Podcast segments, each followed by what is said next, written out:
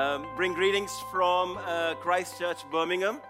Um, me, my wife, uh, and our two little ones, we moved to that city about four months ago or so.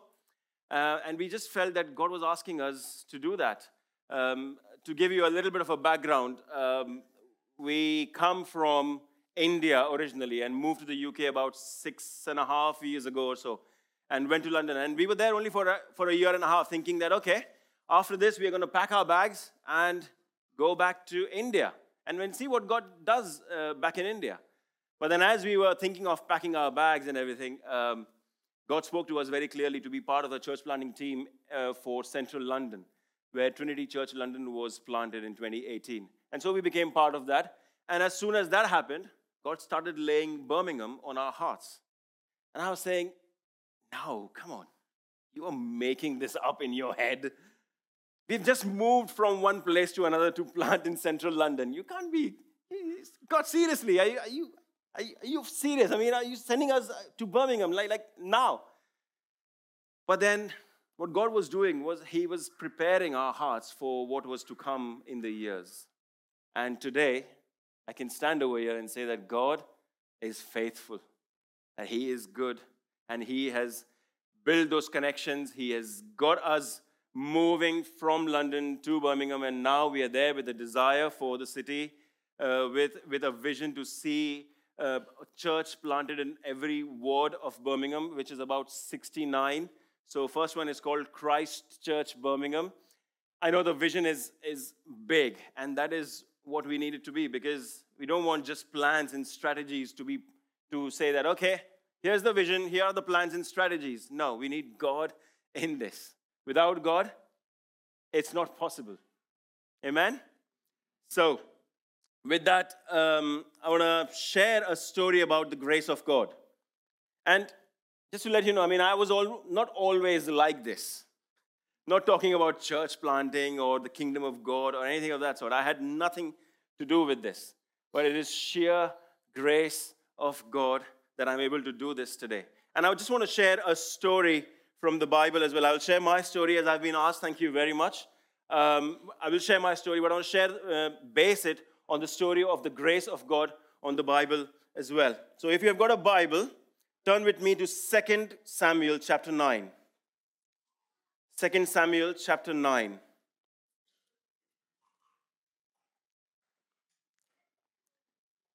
This is a story about about a man who is known as the man after God's own heart, King David. You would have read many stories about him. You would have heard many uh, or sung many songs in Sunday school. King David, the man after God's own heart.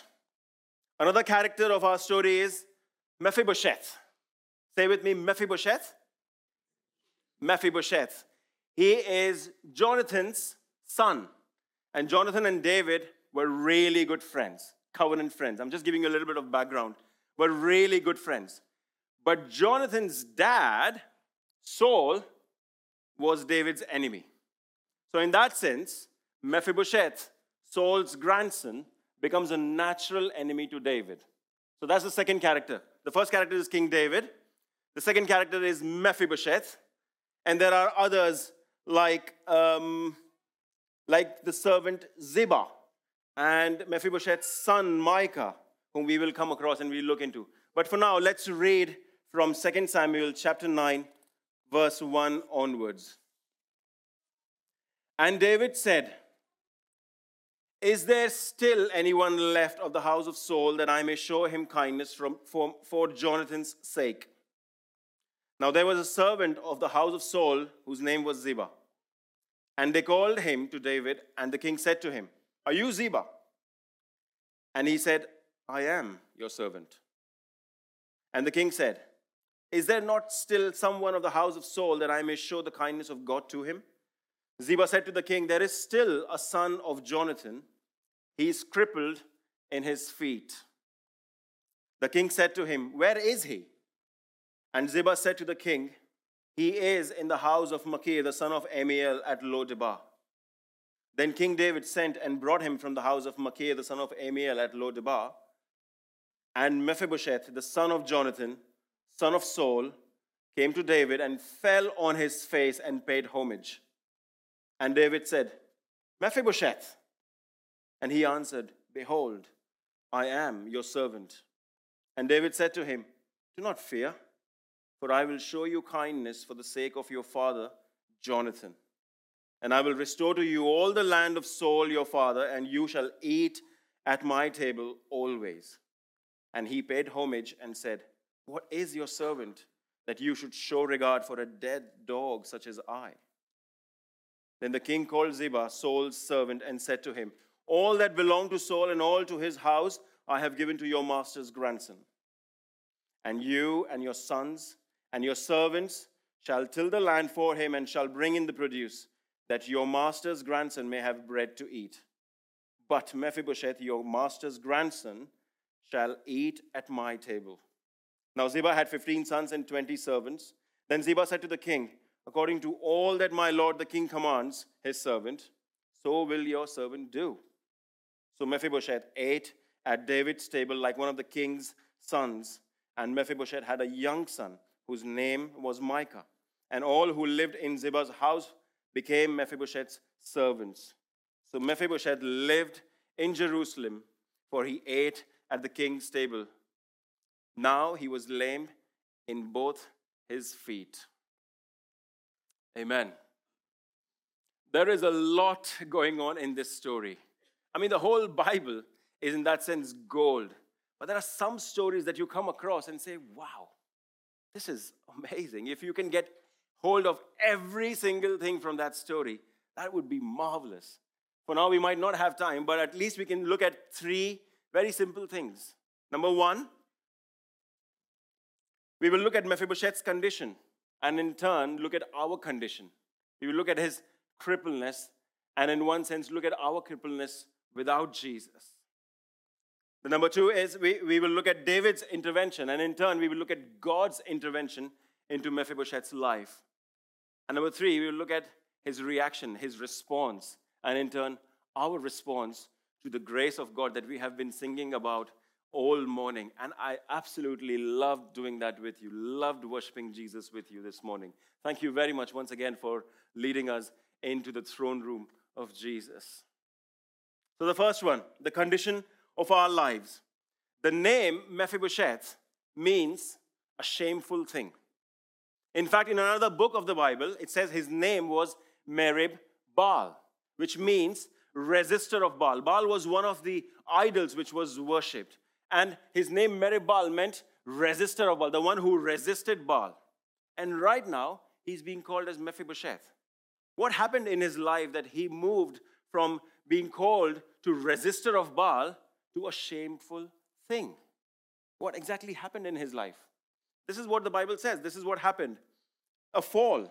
So if you read a few chapters earlier in Second Samuel four, there is an account where it says, how did he become crippled? This is what it says. Jonathan, son of Saul, had a son who's, who was lame in both feet. And here is how he became lame. He was five years old when the news about Saul and Jonathan came from, from Jezreel. So basically, Jonathan and Saul, they were dead in, in a battle in Jezreel, and the news came. And when that came, his nurse, Mephibosheth's nurse, picked him up and fled. But as she hurried to leave, Mephibosheth fell, and he became crippled. And it was this fall that made him crippled and utterly dependent for the rest of his life. There is another fall that the Bible talks about, the fall of mankind. You know, that time when Adam and Eve were created, God made them in love. And he said, you are one with me. You are physically connected and you are spiritually connected. So there was this physical connection and, and spiritual connection with God. God said, stay in my love, stay in my obedience, and you will stay in this place of love and connection. But we know what happened. Adam and Eve, they fell, they sinned, and they moved away from that place of being dependent on God, reliable on, relying on God. And they were, even though physically they were alive, but spiritually they became dead. They went far away from him. And this is known as the fall. And because of Adam and Eve, every single human born on the face of the earth is born with that bent, which is away from God, which takes us away from God. And it's one thing to be separated from God spiritually, but it's another thing altogether to be at enmity with God, to be enemies with God. You know what Paul says in Ephesians? He says, you and me, as for you and me, we were dead in our trespasses and sins, and we were ruled by the rulers of the air. But God, but God, in grace and mercy, He made us one with Christ. Even when we were dead in our sins, He made us alive in Christ. Because while we were still sinners, Christ died for us. So even though we were at enmity with God, God wasn't our enemy. He was seeking to bless us. And that is exactly what is happening in this story as well. Even though Mephibosheth, he thought he is a natural enemy of David because of being Saul's grandson, but David was not his enemy. David was seeking to bless Mephibosheth. You see the correspondence between our situation and Mephibosheth's situation without Jesus? Do you see that? There is another striking similarity between us and Mephibosheth. His place of stay. He, he lived in a place called Lo-debar. Now, I was looking at the meaning of Lo-debar. Lo-debar means a place of no bread. A place of no bread. He was far away from the king. He was far away from Jerusalem, which was the place of worship, which was the, which was the place of peace and reconciliation. He was far away from, from God. He lived in this place of no bread. I don't know about you, but when I hear, when I read this story, when I hear about Mephibosheth, I am reminded about my situation as well. So my name, A J, stands for Abdullah Jamal. And I come from a very loving Muslim family. I was raised in a Muslim family. And, and just like in any practicing Muslim household, um, I was raised with this idea that there is only one God, Allah, and Muhammad is his prophet. And just like Muhammad, Jesus also is just a prophet. He's not the Son of God. He did not die on the cross for our sins. And, and I was very happy with my belief, just because it was all about me and my good works. Because I was told that there is this bag of blessing that you need to fill. Accumulate more and more blessings so that when you eventually go back to your Maker, your good works and your bad works are going to be weighed. And the idea is the good is supposed to be outweighing the bad. And so you do keep doing more and more and more. And when you do that, it basically what, what it does is it feeds onto your pride and on your ego. I have done my prayers five times a day. Well done. I have done my namazes. I've done my fasting. I have done what was required of me. Well done. I'm filling this bag, accumulating this bag of blessings more and more and more. And one day I'm going to meet my Maker and I'll go into heaven. Except there was only one problem. There's only one problem. One day I was sitting with my Arabic teacher who came to teach me Quran and with my younger brothers. And I asked him, all this accumulation is great, but what about my wrongs? What is Allah going to do with my wrongs? I asked him. And he said in a, in a, in a loving way at that point of time, he said, oh, Abdullah, don't worry about your wrongs because Allah is merciful. He will forgive you. And somehow that answer didn't satisfy because, first, because of the grace of God, He didn't want me to be satisfied with that answer. Secondly, it didn't make much sense to me because I kept asking on the basis of what? On the basis of what is He going to forgive me? Is the basis me going and asking forgiveness? Because if that is the basis, it's not going to work. Because here I'm asking forgiveness, and here I'm going and doing the wrong thing again. Here I'm asking forgiveness, and here I'm doing the wrong thing again. And I'm thinking, this can't be the basis. The basis has to come completely outside of myself. It has to be someone else. It has to be something else. And at that point of time, you keep asking these questions, and you keep them inside because you don't want to talk about, talk about this to others. What if somebody says, What are, what are those wrongs, by the way, when you're talking about wrongs? So I didn't want to talk to anybody about it except my Arabic teacher. So I didn't talk about this to anyone. But inwardly, there was this question. There was this insecurity. Oh, what about my wrongs? What is my maker going to do with those wrongs that are going to be there in that balance? Anyway, as time went by, I grew more and more stronger in my faith, as you do, because you're doing this not alone, but together in the community. There are there are other Muslims around you, and I'm going more and more stronger in, in the faith, and I'm thinking, okay, great, this is going good. But inwardly, there is this question, what about my wrongs? And as time goes by, I meet a girl in school. She comes from a Christian background, and we both get friends, and we carry on. And about fourteen years of courtship in, we say that, okay, you know what, let's take this forward. Let's get married to each other. And that was my wife. That is, that is my wife, Nam, who is in Birmingham right now, worshiping Jesus at this point with our two little ones. And we, we thought, okay, we'll get married. And there was this pact between the two of us. He said, you follow yours, I'll follow mine, but the children will be Muslims. That was the pact, very clear. You follow yours, I'll follow mine. And she was okay with it. And just a couple of months ago, God has his own ways of getting humor in the situation. Just a couple of months before we were supposed to get married, after fourteen years of courtship, and then a couple of months before we were supposed to get married, God gets hold of her. She sees Jesus in a way that she has not seen before. And she is just gripped with this idea that, oh my days, what is this that I'm doing? What is this that I'm doing? I'm getting married to a Muslim man. Whereas now I can see, I can read in the Bible that, hey, do not be unequally yoked. But in that point of t- at that point of time, he said, we've been in a long relationship. It was just a matter of a, on signing a piece of paper. And we said, you know what? In our hearts, in our minds, we are married already, being together for that long time. We took the step, and she trusted God. And I said, you know what? One day, she will embrace Islam. And that will be my doorway to heaven. She will look at my life.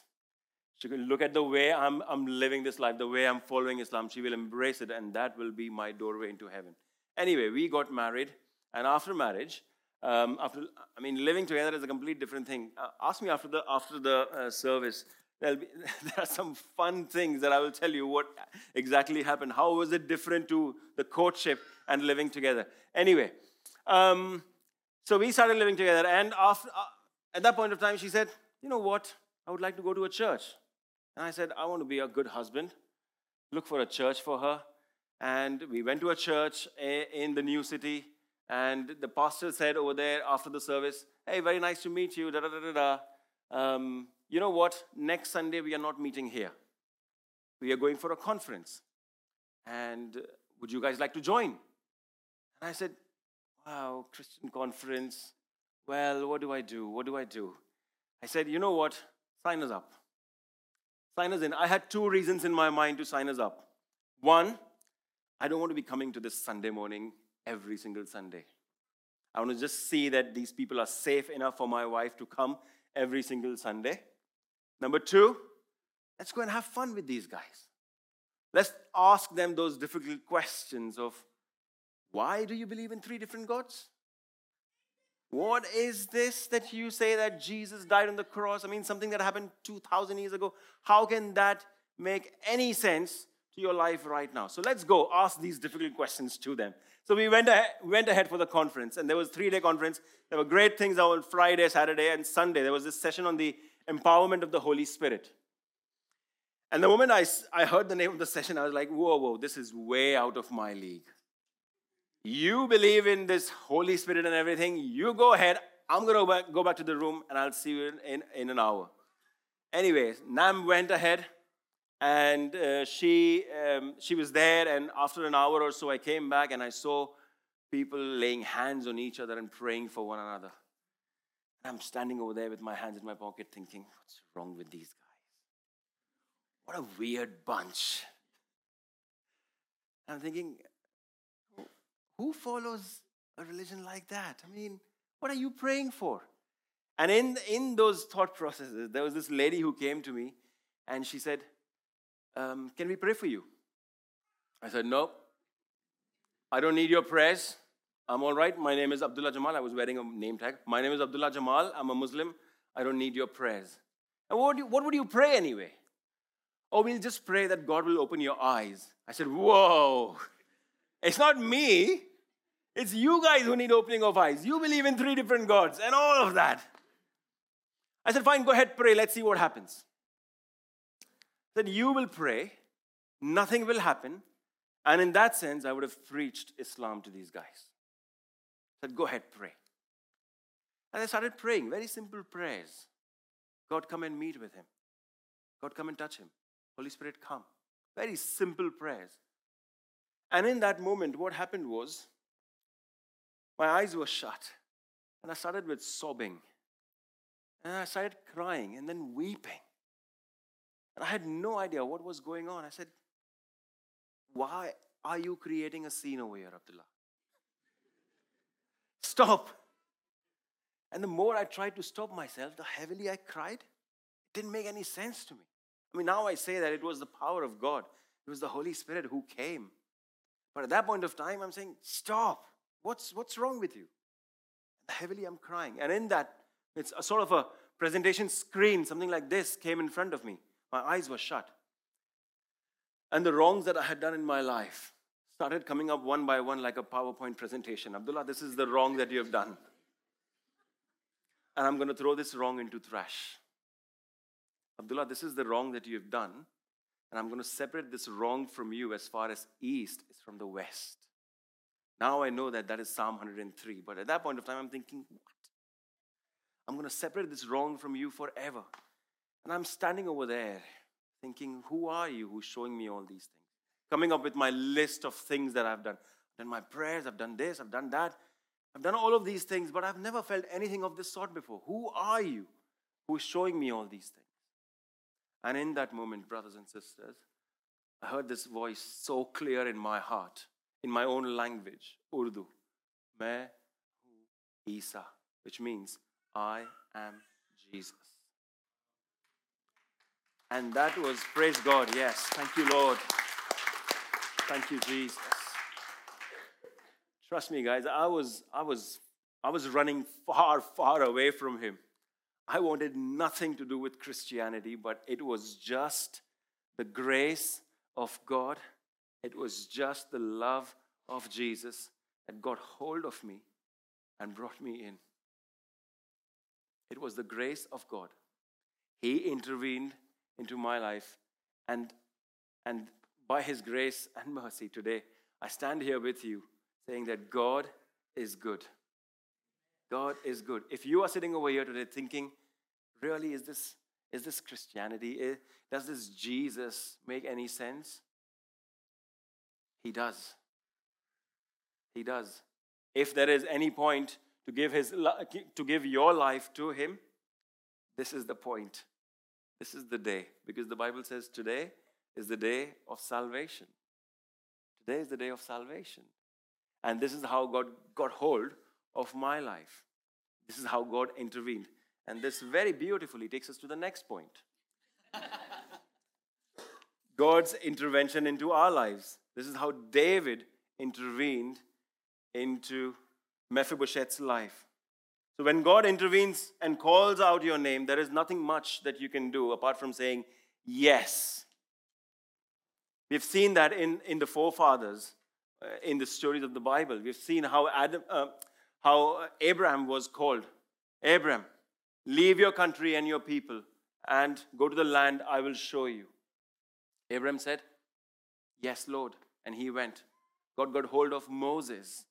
Go and save my people. And then he went.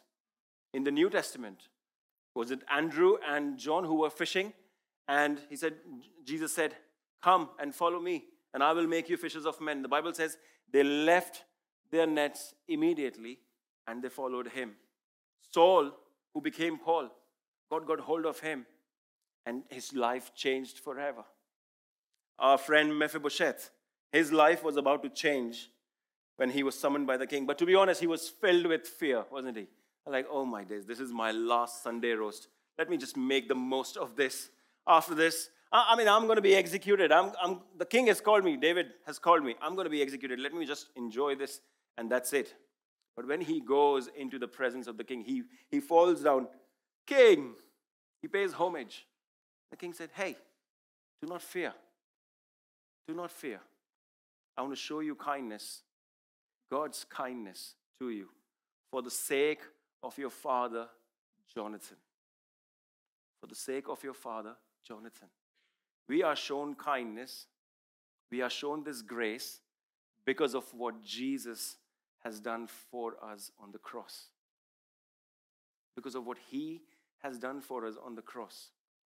One amazing thing about this is that this brings acceptance and this brings communion.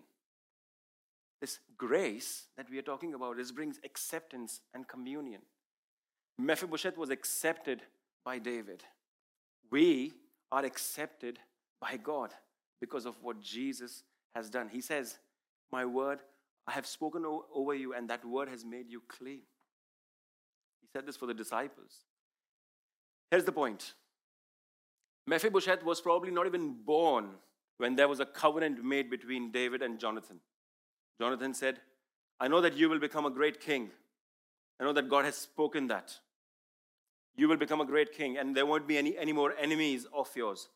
But even in the, at that point, look after my family. And David was reminded of that. And he took hold of Mephibosheth. And because of Jonathan's sake, he was shown kindness. What does Ephesians say? Paul writes to the Ephesians. He says, praise be to God, the Father of our Lord Jesus Christ, who has blessed us in, in the heavenly realms with every spiritual blessing in Christ. For he chose us in Christ before the foundations of the world. When I read this, I was telling Finn as well, when I read this, I go bonkers. I mean, before the foundations of the world, before any thought of our existence existed, God chose us in him. That is a massive cause for worship. A massive cause for worship. He knew that I would be born in a family which would put their ear, fingers into their ears whenever they hear the name Jesus and he dying on the cross. He knew that I would be born in a family where I would bow down to a stone which is supposedly fallen from heaven five times a day. He knew that I would stray away from every idea of God. But still he chose me. He chose you. He chose us together as his people. That is a massive cause for worship. And this brings communion. So that brings grace, brings acceptance, and grace brings communion.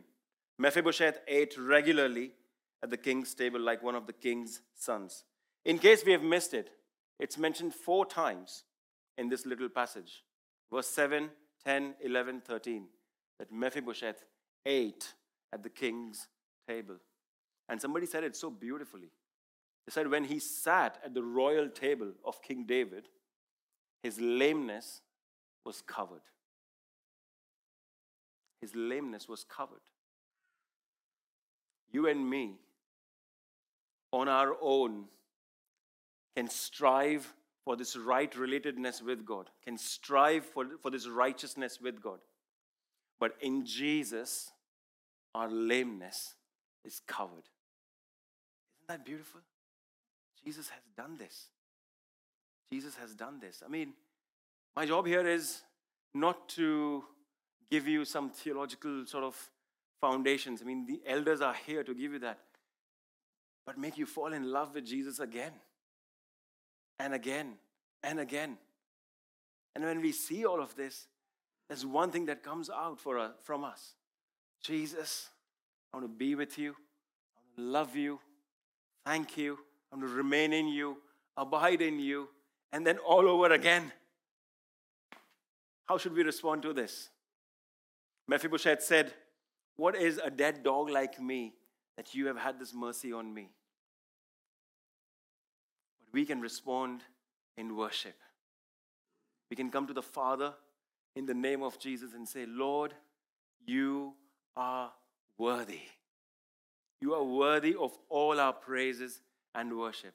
Can we respond in worship, please? Is that okay? Is that all right? Yeah, let me just pray, finish, and respond in worship. Heavenly Father, Lord, I want to thank you, Lord, for what you have done in our lives. Thank you, Jesus, for every story that is present in this room, Lord. For every heart and mind and body, Lord Jesus, that has turned away from darkness and into your marvelous light. Lord Jesus, you are the light and you are the life in us. Lord Jesus, we love you and we thank you for what you have done in reconciling us back to the Father and making us one with you. Lord Jesus, we love you and we will be with you, Lord. In Christ's name, amen. Let's stand, let's worship Jesus.